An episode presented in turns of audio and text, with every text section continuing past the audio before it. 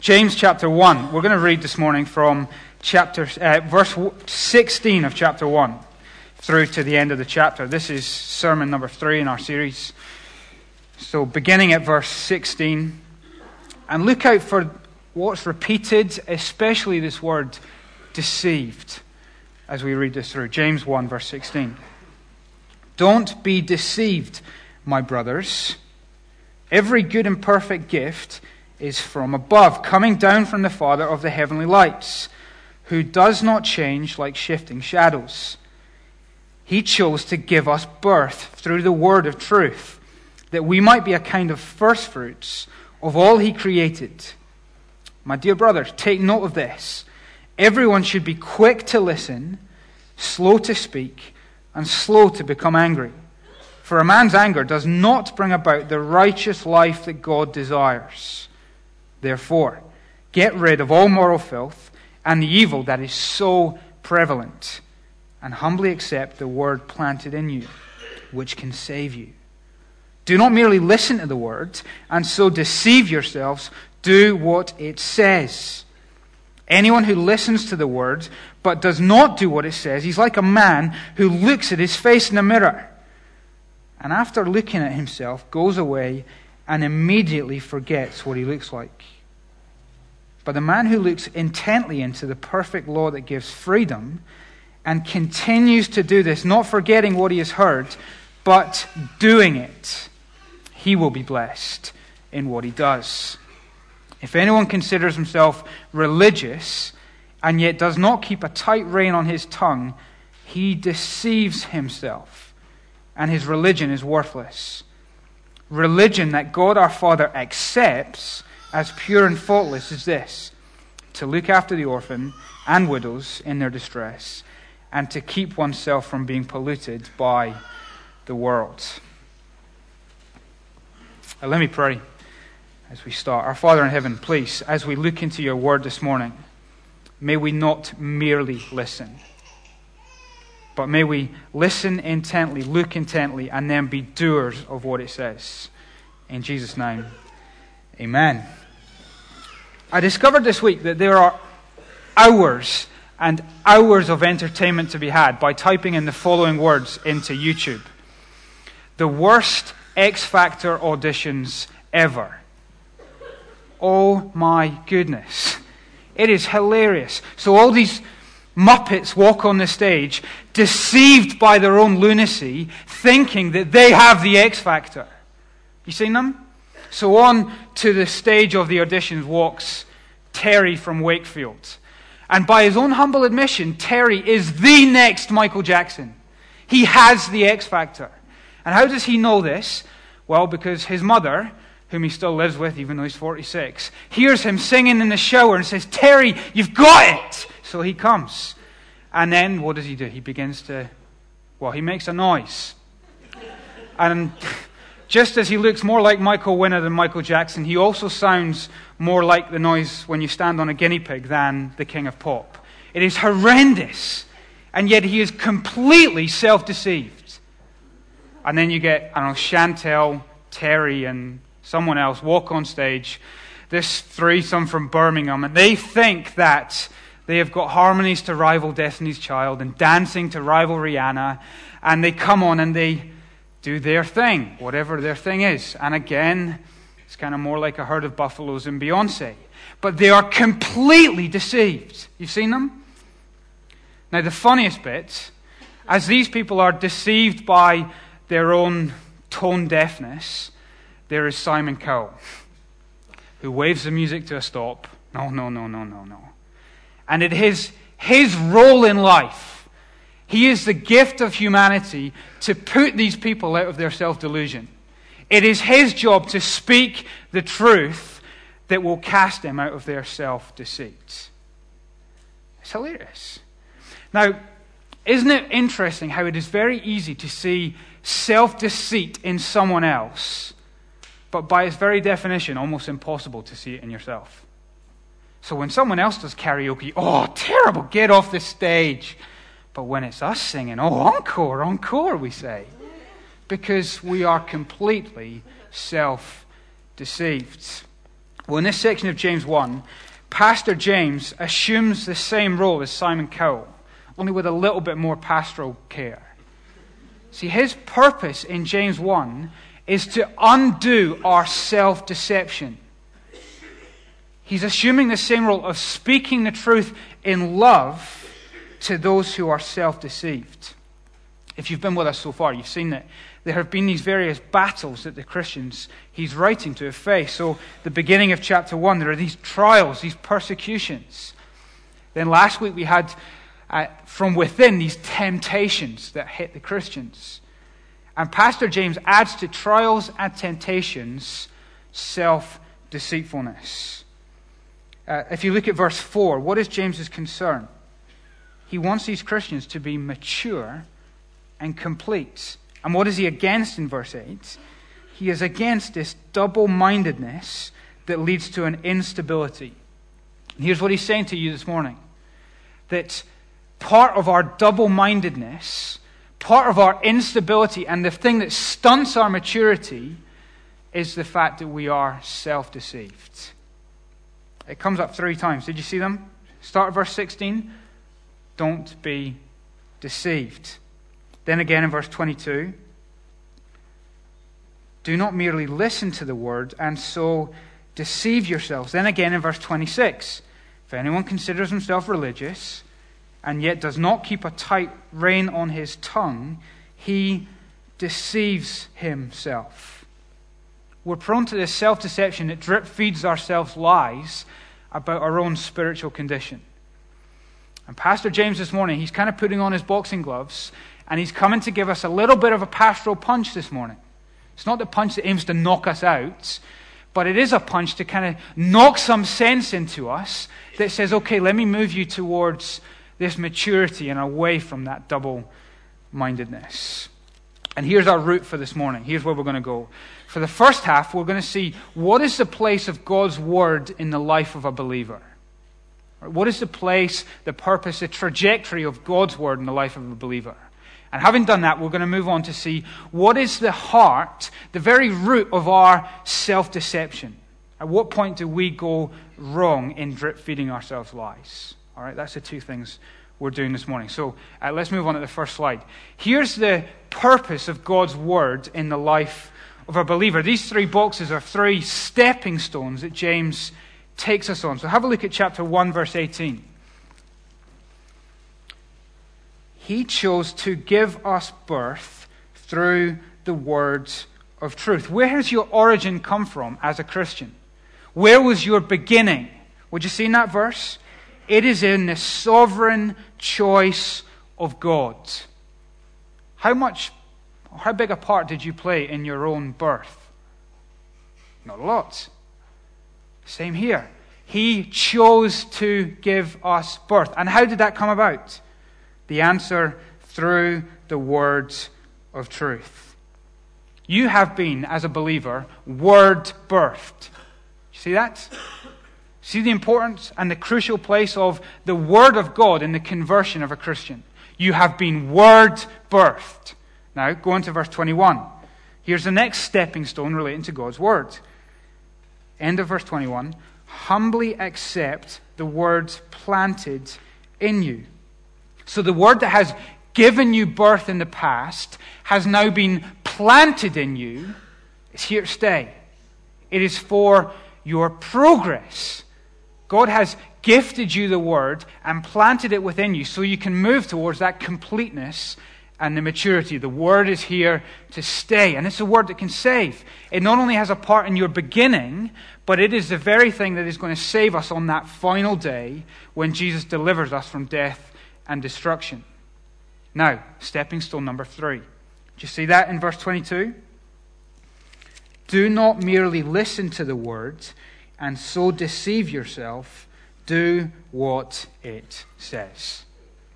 The word birthed and the word planted is not now to become the word ignored.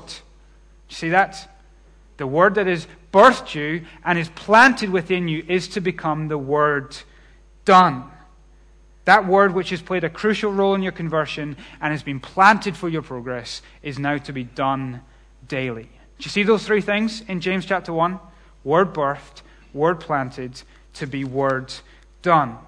It is the very person saved by the word that is to be the doer of the word. Please note the order. Do you see the order? It is not, we do the word, therefore we are saved. That's wrong, isn't it? What's the order? God has given us birth through the word, saved us through the word, and therefore we become doers of it. Word birthed, word planted, word done. Let's go back to Ezekiel, where we were earlier on in the service. Ezekiel chapter 36. Because this is exactly what we saw in the book of Ezekiel. Ezekiel 36, page 868. And reading from verse 25, 36, verse 25 I will sprinkle clean water on you, and you will become clean. I'll cleanse you from all your impurities and all your idols. I'll give you a new heart and put a new spirit in you. I'll remove your heart of stone, give you a heart of flesh, and I will put my spirit in you and move you to do what? To follow my decrees and be careful to keep my laws. Do you see that? God cleanses them first and gives them his spirit. Why? To move them to obedience. The third stepping stone is crucial for Ezekiel. It is then to be the word done. Now, that's exactly what James's brother Jesus taught as well, wasn't it? Luke chapter 11.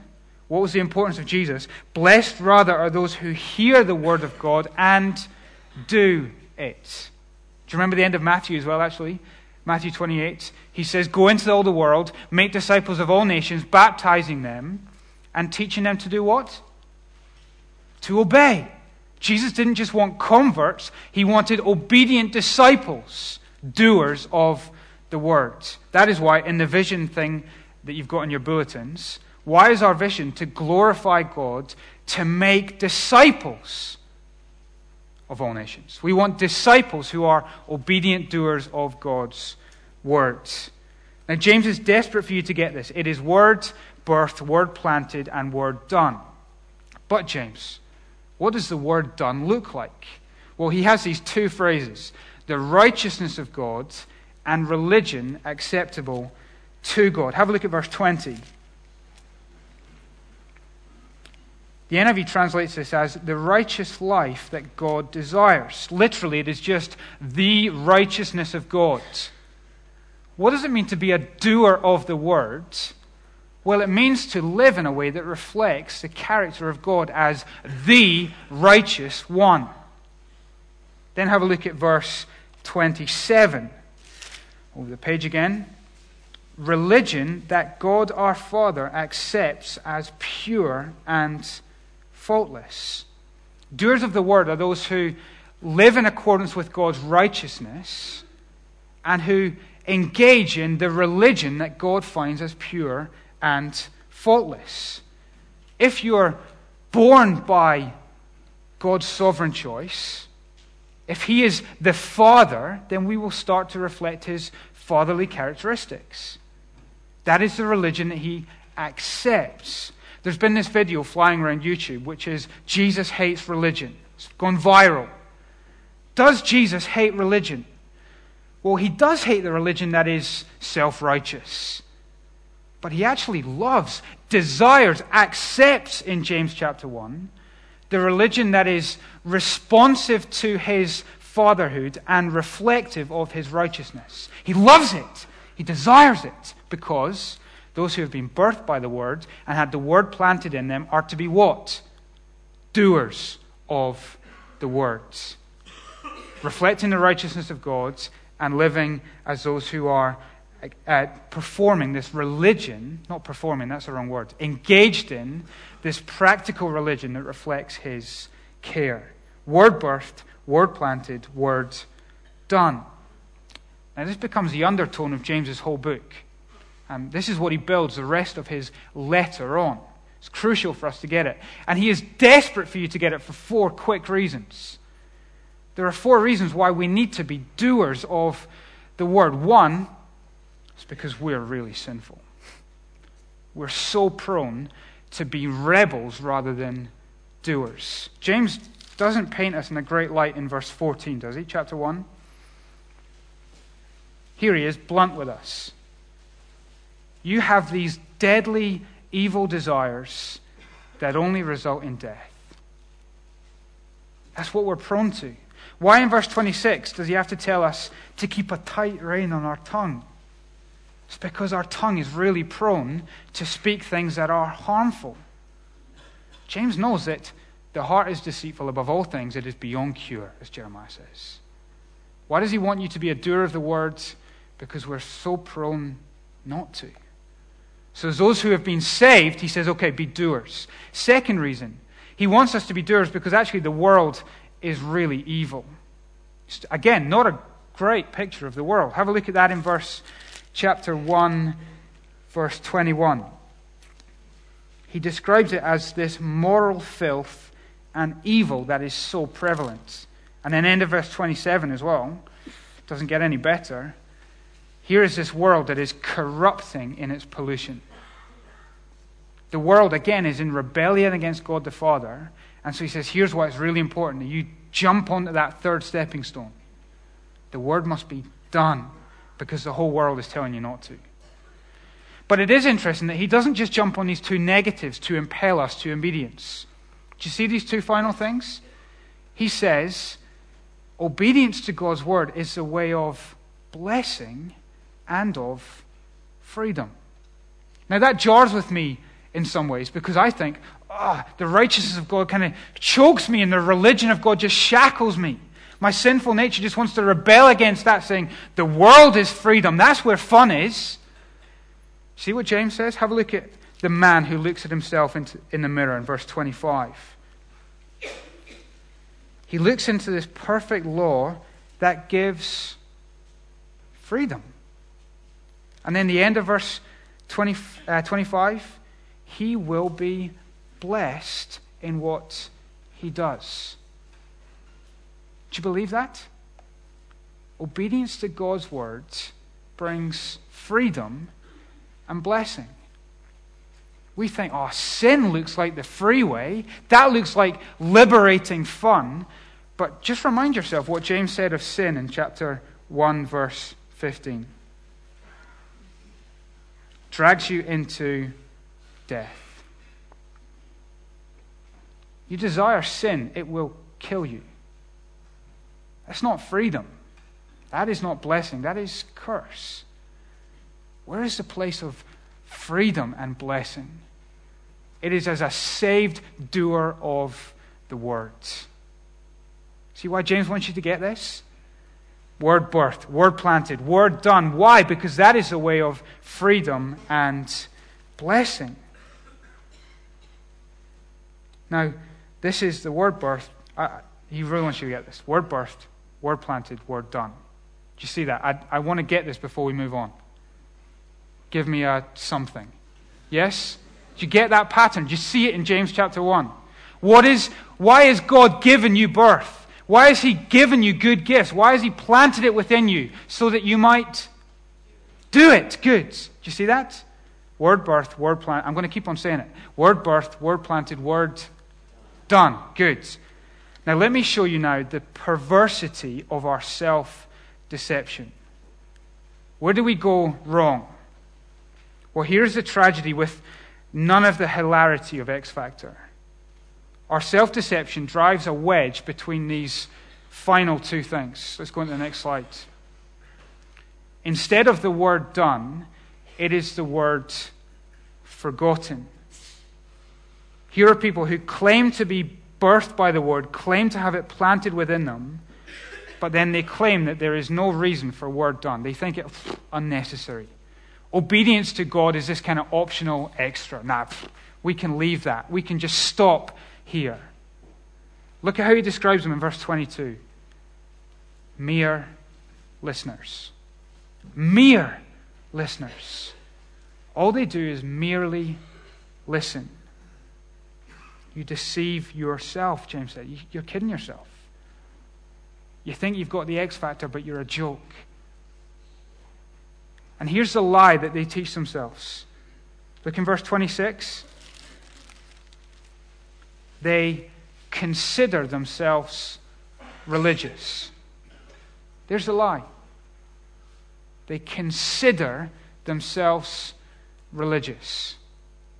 They're like this person who looks into the mirror, sees themselves, and then wanders off forgetting what they look like.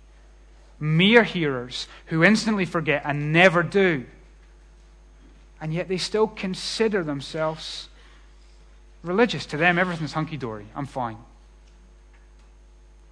Uh, you will have heard overnight that Whitney Houston passed away. Uh, and I was up during the night listening to the radio. And one of the, they played a clip from Whitney Houston when she was kind of in the midst of her really intense drug abuse and alcohol addiction. And she said the words, I am my own worst enemy. You know, if you're someone who merely listens, who instantly forgets, who never does, and yet considers yourself religious, you're your own worst enemy because you are deceiving yourself. Maybe it's you come Sunday by Sunday. You listen to the sermons, you download the podcast, you take notes, you go to the fellowship groups, you're a member, you serve, but you're merely listening. Do you hear what James says? Self deceived. Self deceived. The word birth, the word planted, is to be the word done. If it is the word forgotten, if it is the word ignored, says you are deceived. Listen to what uh, a guy called A.W. Tozer says. Interesting observation. There's an evil which I've seen under the sun. It is the glaring disparity between theology and practice among professing Christians. So wide is this gulf that separates theory from practice in the church that an inquiring stranger who chances upon both would scarcely dream that there was any relation between them. An intelligent observer of our human scene who heard the Sunday morning sermon and later watched the Sunday afternoon conduct of those who heard it would conclude that he has been examining two contrary religions.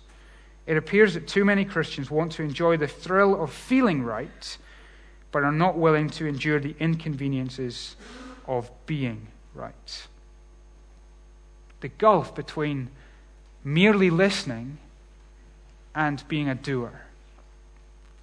Chuck Swindoll calls this the great divorce. James calls it self deceit.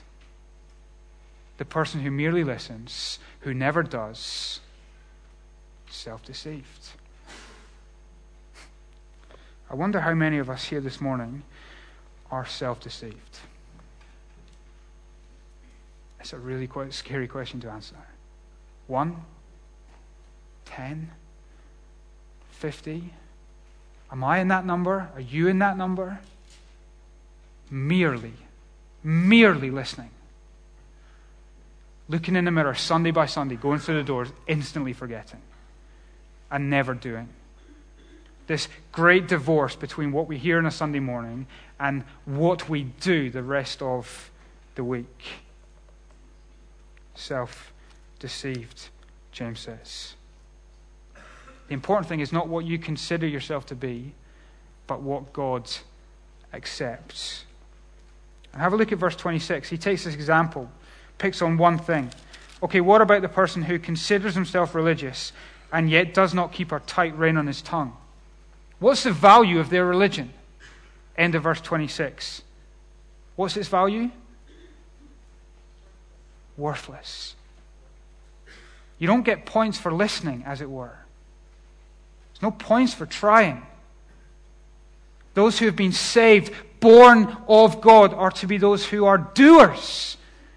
And if you're not, it's worthless. The double mindedness of self deceitfulness is worthless that's no small thing. If you come here week after week after week after week and it makes no impact on the rest of life, worthless. Why are you coming? Worthless. We can say, oh, we've had all these tremendous pastors over the years at Charlotte Chapel, brilliant sermons. So what? If the listeners to those sermons are not doers of the word, it is worthless, isn't it? We say, oh, we've got this great student ministry. We study the Bible, teach the Bible. So what? If the students aren't doers of the word, it is worthless. You say, oh, we've got this great mums and tots group that studies the Bible for a little bit each week. So what?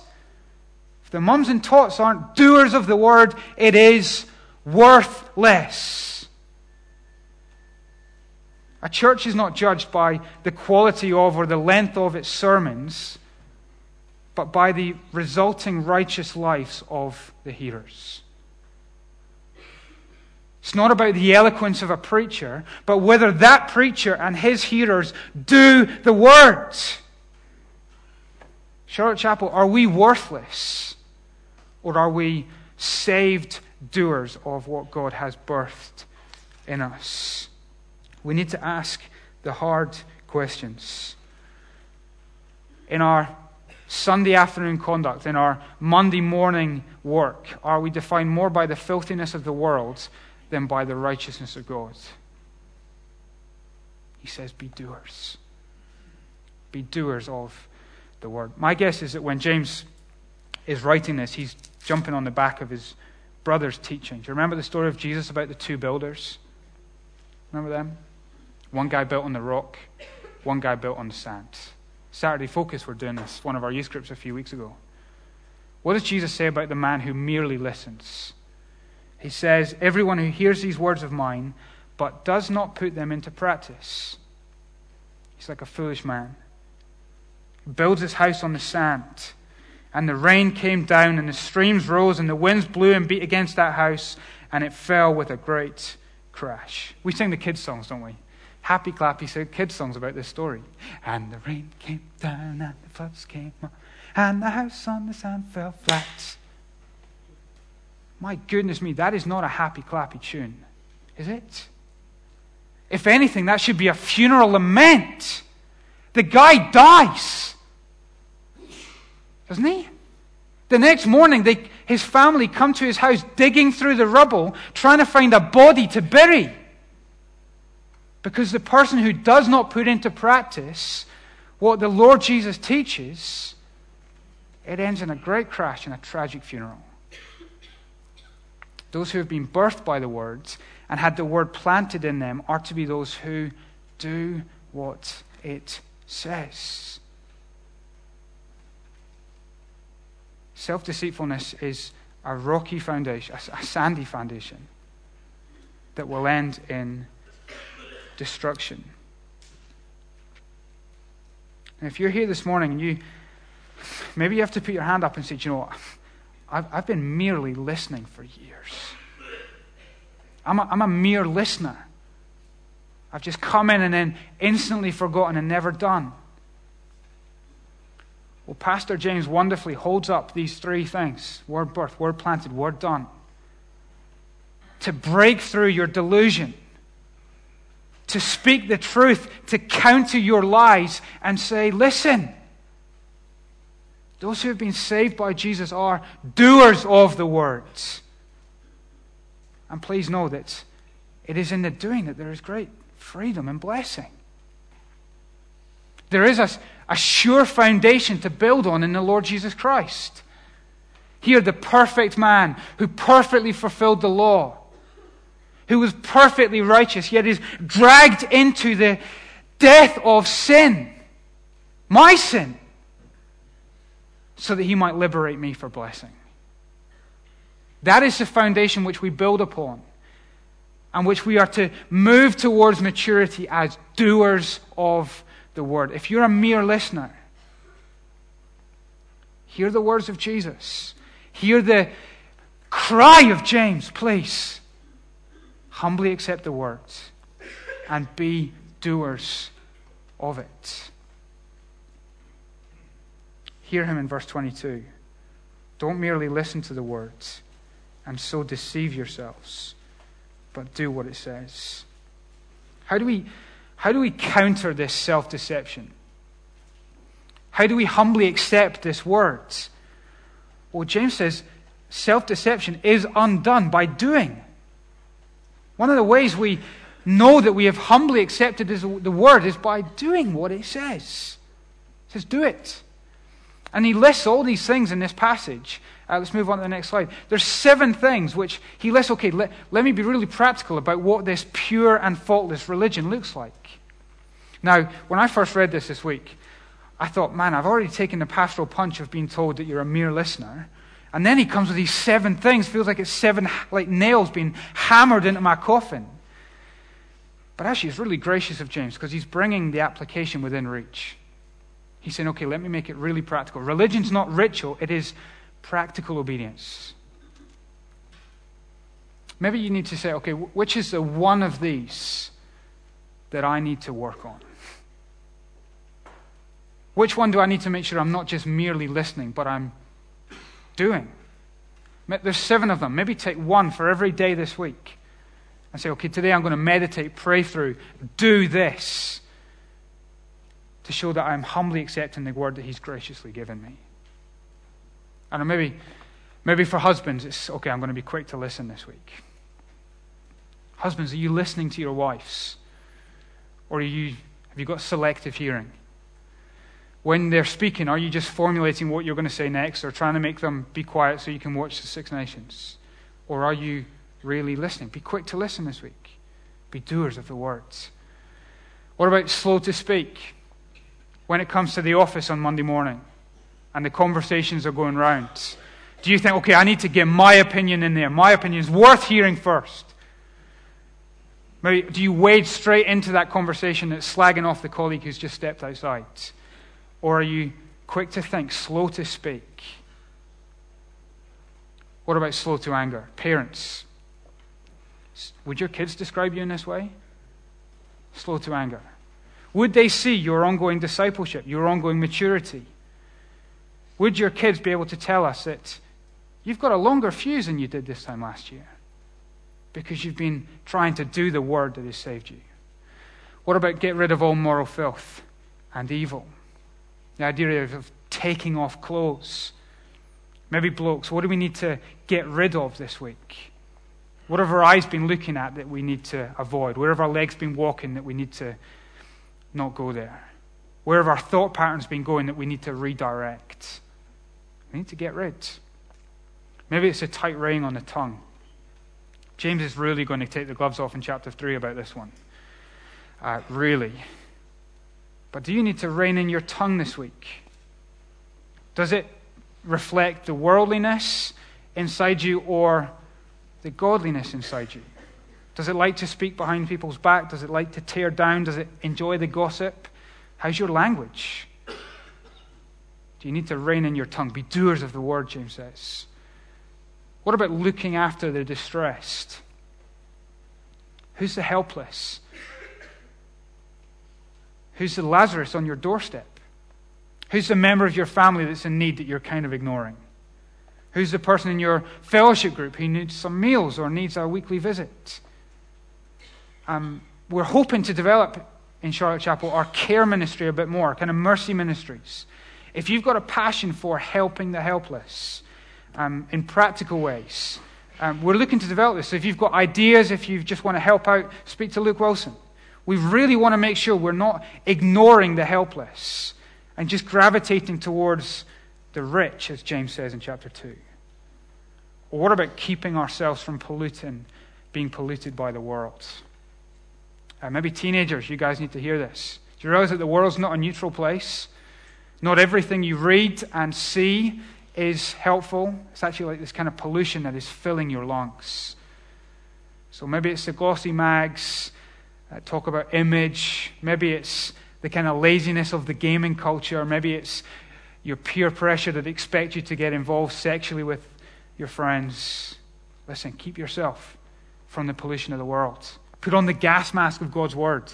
Be doers. James says, don't just merely listen and so deceive yourselves, but do what? Do what it says. There are two men who look in the mirror in this passage. There are two men who built a house in Jesus' story.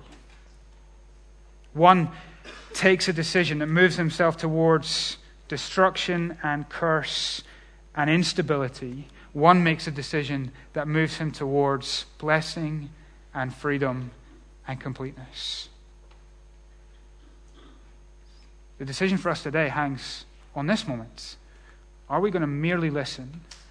Or as those birthed by God, that He's graciously planted His word within, are we going to show that we're accepting that by being doers of the words? Let's pray.